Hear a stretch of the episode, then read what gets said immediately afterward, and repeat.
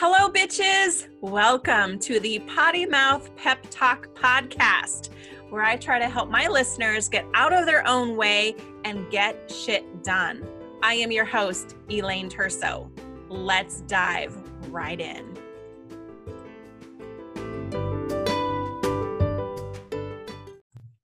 Hello, my bitches. Today we are talking about imposter syndrome. Do you ever struggle with that imposter syndrome where you feel like you're not really as good as people think you are? Like you are a fake, you are a fraud. People really knew, right? If they really knew, they would discover that you didn't really know what you were doing, right? Uh, do you know how many people suffer with imposter syndrome? I'm going to tell you 70%. 70% of people are suffering with imposter syndrome at some point in their career, whether it's their business, um, their job, their whatever. Like they feel like a fake and a fraud and a phony. So, what is imposter syndrome? Like, I, I love, like, let's get down to the data, right? It's like this chronic self doubt and a sense of intellectual fraudulence that overrides any feelings we have of success. So you could do a really great job on this presentation, and you're going to say, Yeah, but no, you're just saying that to be nice. I sucked. That was horrible. I can't believe I screwed it up so bad. And everyone in the room was like, oh my God, that was so great. I learned so much. That was so amazing. And you can't accept a compliment to save your life. So there's actually, I was, I, I love to do research. If you don't know that about me, I love to do research because I want to know all the things. Um, it's just my personality. I love to know, I love to know things, and so I lo- I started researching a little bit more about imposter syndrome and came across a really great article on themuse.com. Okay, and it talks about the five types of imposter syndrome. So you have the first one is the perfectionist. Okay. So they are the ones that are the micromanager. They have a hard time delegating. Um, and if you do delegate, you are disappointed with the results because you just feel like people could never do it as good as you. Um, when you miss the mark on something, you accuse yourself of not being good enough. Um, and then you're gonna like stew on it for days and you also feel like your work has to be 100% 100% of the time. Like there's no no 50% like it's 100% or nothing. And then you have the superwoman or superman. So you are the person who is trying to do it all right? You have a lot of insecurities and so you cover them up by staying late um, at the office, you are working way past 5 p.m., you don't give yourself downtime because you feel like it's wasteful. This was me. This was me. Um, you no longer have time for your hobbies or passions because you are working all the time. Um, and you feel like you haven't really earned um, your your title, your job, any of that despite your education and achievements, you like keep pressing harder and harder and harder to anyone around you to prove that you are worthy. So it's like you're a workaholic, actually addicted to validation that comes from working, not to the work itself, but to the validation. Ooh, I know that's a big one, you guys. That's a big one. Number three is the natural genius. The natural genius are the kids in school who always got straight A's. They got gold stars in everything they did.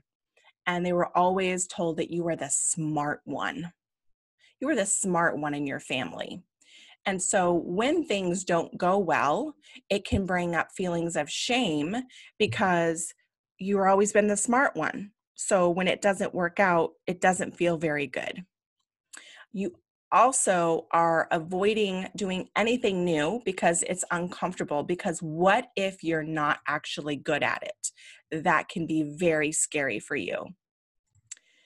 And let's talk about number four the soloist. The soloist is the one that you can do everything on your own. You don't need anyone's help. Um, and you, uh, it just like you're afraid you're going to be disappointed, but you feel like you also have to do it all so that you can prove that you are worthy. Then we have number five, the expert. Um, their theirs is all about um, they will not apply for a certain job unless they meet every single educational requirement. Um, they're always seeking trainings and certifications because they think that they need to constantly improve their skills in order to succeed. So they are always in school, they're always doing some sort of education. Um, and then, even if you've been doing what you've been doing for a long time, you still don't feel like you know enough and then if someone says says that you're an expert it totally makes you shudder like you're like nope totally nope nope nope so which one of those could you relate to? And i found a really interesting quiz about um, about are you actually an imposter? So here's some questions that you could uh, that do any of these apply to you. So Number one, I feel like I don't deserve any of the success I've attained. Number two, even if people praise my skills, I still don't think I am as accomplished as they think I am. Number three, I may get rewards for my hard work, but I don't feel I have earned them. Number four, I am afraid that people will soon realize that I am not as smart as I make myself out to be. Number five, most of my accomplishments I have were just a fluke. Number six, I have difficult to accept compliments. Number seven, I downplay my achievements because I don't think they are as amazing as people think they are. So, the root causes of imposter syndrome are perfectionism and analysis paralysis, the fear of being labeled as a fraud, and fear of failure and the unknown. But here's a question for you What if you flipped the script? What if you embraced imposter syndrome? What if you could revel in the fact that you have fooled everyone and that you are a trickster goddess? Here's the thing your experiences are different than everyone else's. You have a unique perspective. And isn't that freaking awesome? here's the thing I had a client who I was coaching, and she was having a difficult time. She wanted to start her own podcast, and she procrastinated and procrastinated and procrastinated about it because she was afraid that nobody would think what she had to say was valuable or relevant. Her unique experience, um, she didn't think was it was good enough for all of the other people that were doing it in a different way. Her experience was different. And she said, Well, it's not the same as everyone else's. So therefore, I must not be good enough. And she she's like, I, I just, I'm not, my experience is not like theirs. And I said, But isn't that amazing that your experience is not like theirs? And instead of thinking that and trying to be like everyone else, what if you were different on purpose? What if you were unique on purpose? Right? And if people think that you are a fraud, which they don't, by the way, so the fuck what? Like, who the fuck cares if someone thinks you're a fraud? Like, what are they doing with their lives? Who are they to judge? right? We are so consumed and so worried about what someone else thinks of us that we allow it to impact our success. We allow it to impact our confidence. We allow it to impact so many other aspects of our lives. And for why? Why do we do that? We are so like, we have to feel like we fit in. And I say, Girl, stand the fuck out. Stand out. Don't fit in. Right? There is space in this world for you. You don't have to be like anyone else. In fact, I challenge you not to be. I challenge you to be your authentic self. Now, I'm not going to lie to you. I'm going to give you some real talk here, you guys.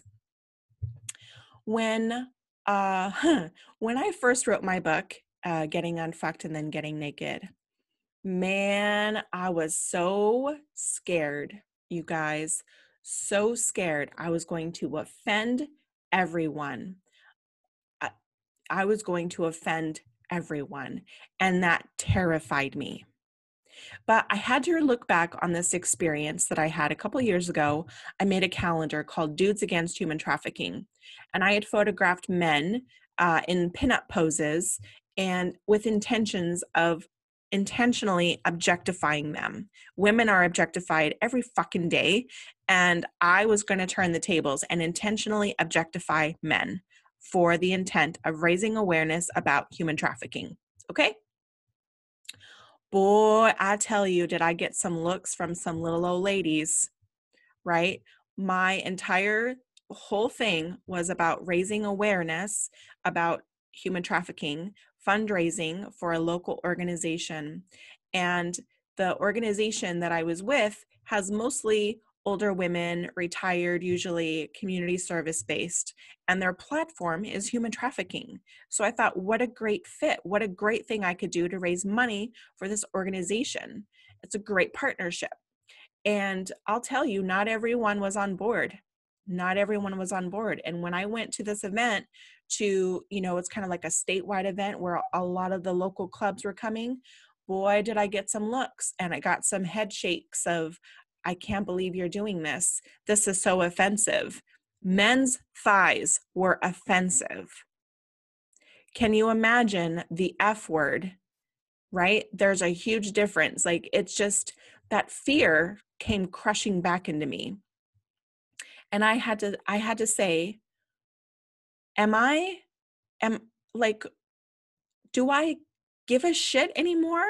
am i going to just be quiet and cower down and and not be myself because of a word hell fuck no so as scary as it was as uh yeah it was just like i had this fear of everyone um I don't want to say disowning me, that's not the right word, but I just felt like I was going to be judged and I was not going to be accepted um, because I use profanity. And now I'm starting a subscription box and I'm coming up against my own challenges with that because of profanity.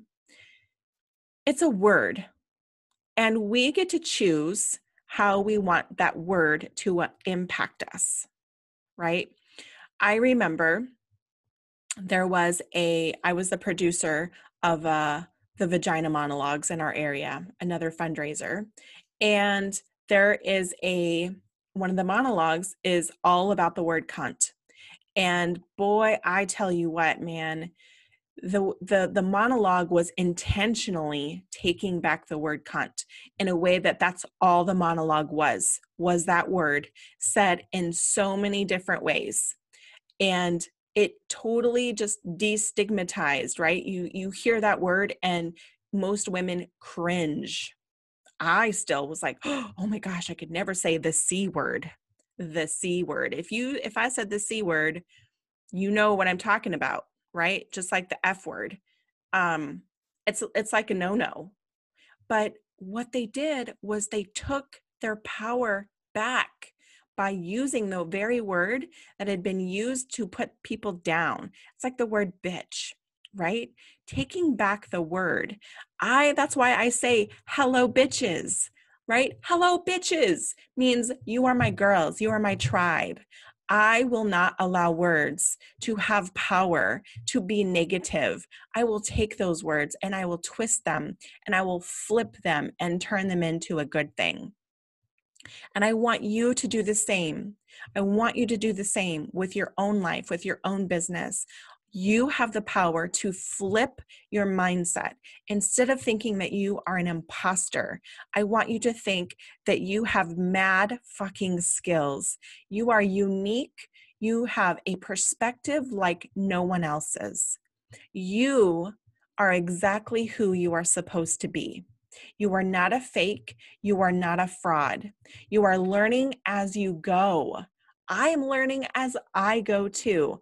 I don't know it all, but damn what? Guess what? I know fucking Google. I can Google some shit and I can find some shit out. I'm capable. I'm smart. I'm intelligent. I'm funny. I love sarcasm, right? Like, I am still learning as I go. I'm not done learning. Hell no.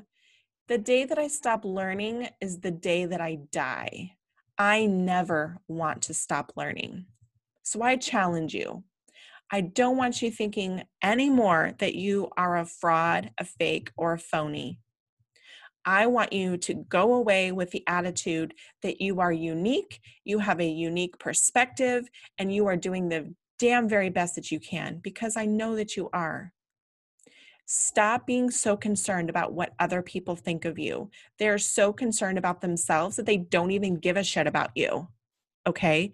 They don't care. They don't. Not as much as you think they do. All right, guys, have a fantastic day, and I will see you next week. Bye now.